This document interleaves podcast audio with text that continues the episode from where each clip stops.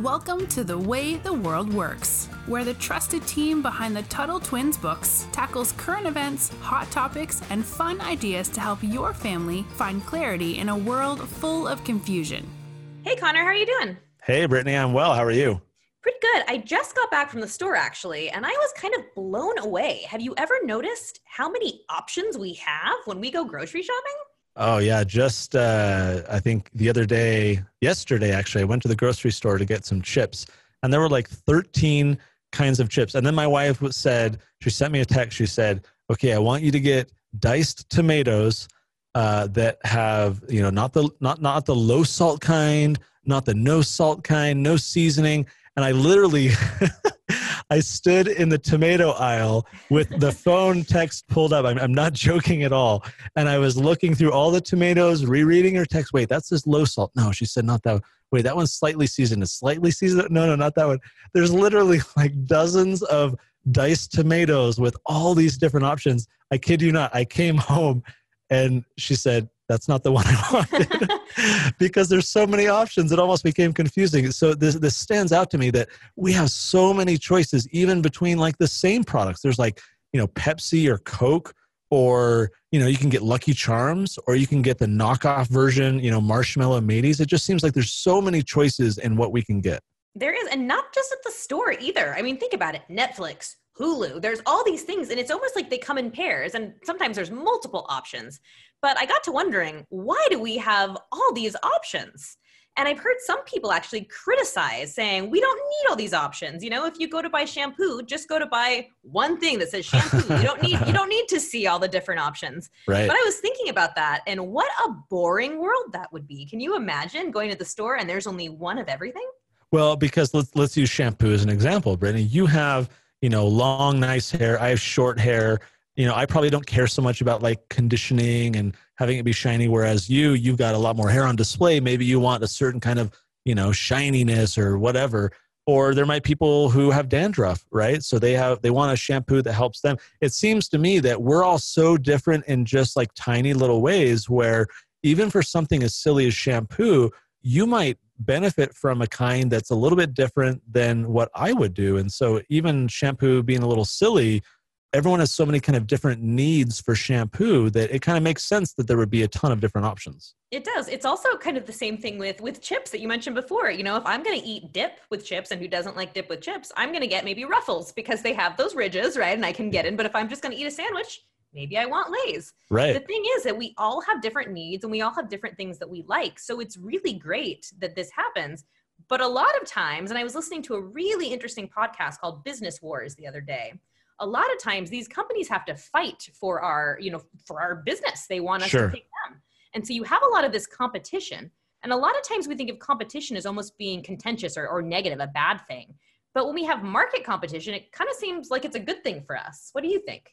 So market competition. So let's say I write these Tuttle Twins books, and in some sense, and I'll be very honest here, no one else really does this. And so for a long time, I'm like, man, we're kind of the only ones teaching kids the ideas of a free society, and that's great. I kind of have a monopoly, right? Which means like we've all played the game. Yeah, we've all played the game Monopoly, but Monopoly is like, I'm the only one doing it. That's the word, the part of the word mono, which means one. Whereas like a duopoly would be, you know, two people. And so I'm like, hey, this is cool. No one else is doing this. So anyone who wants, you know, to help their kids learn about liberty, they're going to get the Tuttle Twins books. But then on the other hand, I'm like, you know what? If I had competition, number one, it'd be kind of cool because way more people would be learning about this stuff because my competitor might reach people that I'm not or whatever. But also the competitor, he might do, or she might do things in such a different way where I'm kind of like, huh, I can learn a little bit from how they're doing it. Just like maybe they were watching me, you know, do Tuttle Twins, and that gave them an idea. But then they do it a little bit differently. I'm like, huh, I want to change it to be like them. And then you go back and forth and back and forth and back and forth. So it's almost like it's making the other person better by having the competition, isn't it? Here's how I like to think of things, Brittany. So I really like the free market. And, you know, I could call myself... Hold on, let's... Free market. Explain that a little. Explain that a little bit. All right. So the market is like the grocery store, right? Yep. You just mentioned there's all these choices, all these options. Well, if it's a free market, That means there's probably multiple types of shampoos and there's multiple types of potato chips because all those companies have the freedom. That's the part of the free market. They have the freedom to make what they want, to buy it, to sell it, to trade. Whereas a market that is not free means, well, you know, either it's a full-on ban, like we're going to have one kind of, you know, shampoo for everyone. Although that's a little bit obviously on the extreme. More often what it is, oh, your shampoo is being imported from another country. Well, we want to protect the American shampoo companies. And so we're going to add this tax called a tariff. And we're going to say, if your shampoo is from another country, we're going to charge you an extra 20% to punish you and make it harder for you to do business and compete fairly or freely against American companies. So that is a market that is not a free market, because the government is kind of putting their thumb on a scale. If you imagine a scale with like one shampoo company on one side and one shampoo company on the other side, and if you put your thumb down on one side, obviously the scale kind of tilts. And that's so they're almost picking the winners and the losers. They're picking the winners and the losers. So that is not a free market. Whereas, you know, you go to your grocery store and by and large, all these amazing things, that's kind of the free market at work. And you know, I might call myself like a capitalist. That's another word, right? Someone who's in business. That word I always hear used very negatively. People don't love capitalists. Right.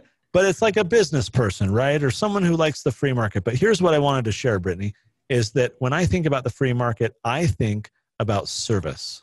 Because at the end of the day, like let's say I'm the one that has dandruff. I've got a problem. I don't like having all these little flakes on my, you know, shoulders. I think that looks embarrassing. I want to solve this problem. I don't know how to do it. I'm not going to go in my kitchen and like make shampoo on my own with like this magic potion and the witch's brew and the cauldron. No Tuttle Twin shampoo coming out anytime soon. There's not going to be any Tuttle Twin shampoo. So it would be a great service to me if for just a few dollars, I could go to the store and buy a shampoo that was this special dandruff version that would help me get rid of those like flakes on my hair. That serves me. I'm being benefited from it. Right now, as we're recording this, Brittany, I have someone in my yard at home who's fixing my sprinklers. They're busted. And I have no idea how to do that. I'm not good at that kind of stuff. And so I'm paying this guy, obviously, but he's serving me because I'm getting helped by him. So that's what, when I think about competition, yeah, I had multiple people to choose from for sprinkler guys. And so I found the one with the lowest price, with the best reviews. He communicated very well with me. And so I had multiple choices, which was great. But ultimately, they were all trying to compete for who best could serve me. And I think that's really cool because I feel like a king. I was going to say, that's like royalty. That's the coolest thing ever. Yeah. Except I'm not paying with gold, although that might be a topic for another day. Yeah, maybe someday. You bring up an interesting point though. You said you look at things like who's the best cost and who can, you know, who has the most, maybe the best resume or who can help you the most, but it's not always about cost, right? We each have different things we look for. So the other day I had to call to get new internet service, which there's one thing to dread about being an adult, getting internet service is one of the top things. So I was talking to different people and comparing, and the people who offered the lowest price were also the hardest to work with. Mm. So I made a decision that was very personal. I didn't want to go for the people who had the best price because I knew that if something went wrong, I was going to have to go through their process and it was going to be very hard for me to get to talk to somebody, and I didn't want to deal with that. So I made the decision that I was actually going to pay $10 to $20 more every month so I could have internet in my house to work with a company that I think has better service. Mm. So kind of like we talked about how maybe you want to get the shampoo that has dandruff protection. Well, we each have different things we look for in products. And that's what makes the free market so great is it caters to every single different person. I'm not going to get the same shampoo you're going to get, you know, because maybe cost isn't, maybe I want to spend the most money on shampoo. Maybe I want to, you know, get the best brand. So we each have these different things we look for. And so it's great to have all these options because then everybody wins. I like that. I think that's a great idea. And it's almost like I think, you know, if I am kind of the pretty girl at the dance and all the guys are they want to dance with me, right? They're all going to try and like stand out somehow or look cooler than others or maybe try and impress me with their dancing abilities. Yeah, it's competition. So it's kind of like everyone is like, they're fighting over you, but it's in a good way. They really want you to pick them. And I think the world is a better place when we have choices. I went to a restaurant earlier today and I look at the menu and there's all the, like if I had to go to a restaurant and they're like, all we serve is gruel. Like, thanks, you know, I'm going somewhere else. right? But when I go to this restaurant, especially with my family, my kids are kind of picky eaters. My wife likes to eat a little more healthy than I do. She might get a salad where I'm going to get like a big, you know, thick gravy slab hunk of meat with mashed potatoes, right? And so I love the restaurant because there's choices and there's the kids menu. There's some desserts that I can get at the end. And there's all these different things that I can get. I feel when I leave that restaurant, I feel very satisfied because that restaurant was trying to serve me. And you know what? I am not very good at cooking, so I might be more willing to just pay them to serve me and make me a nice meal. I mean, can you imagine a world where we didn't have choice? Like, let's think about shoes, for example. What if only one person was allowed to make shoes? Now, I don't know about you, Connor, but I love shoes. And I like being the only person that has my kind of shoes. I like standing out when I leave my house. What if the second I walked out my door, I realized every other person had the same shoes because we only had one company to choose from? What would that world look like? I think you would be sadder in that world than I would, Brittany. I think I'd be okay in that world, but I know that would be hard for you. It would be very hard for me. You know, I kind of like the whole thing where like Steve Jobs or Mark Zuckerberg, they just have one outfit every day. The black turtleneck every day. Right. Just keep it easy. I don't have to think about my wardrobe anymore, but I get that I'm unique in that regard. So no, but you're right. Like all of us have those things that we really specifically like. I have the specific kind of pen that I always love using. When I'm reading my books, I've used other pens, but I really like this pen. If the government came to that company and said, we've got too many pens, we don't need so many pens, we're going to just, you know, ban you and have these pens, I would just think that's ridiculous and crazy. And I want the pen that I want. Why can't I have that pen? And so I love that I can go to the pen store years ago and try out like 13 different kinds and find that one that just fits right with my fingers and that I like how much ink it puts out. Whereas you might go to the same store, do the same exercise and hate the pen that I picked. I would have gotten a pencil. Yeah, you could have got a pencil, right? Or mechanical pencil or whatever. You might do calligraphy with a feather. Who knows? But I just like living in a world where choice, where you can pick what you want. I can pick what I want. I think it makes us all happier. And you know who else it makes happier? All the companies that we buy stuff from, because, you know, they profit when they can sell us stuff and they get better at what they're doing when they have competition, which is what we were just talking about, because they're like, oh, they're selling way more than we are. We need to change something to improve, or maybe we need to be better at responding to our customer emails so that they don't hate us as much, or it can kind of pressure them to do better. And when they do better, they serve us better and serve us more. So I think the world is a better place because of competition, and it helps improve all of our lives.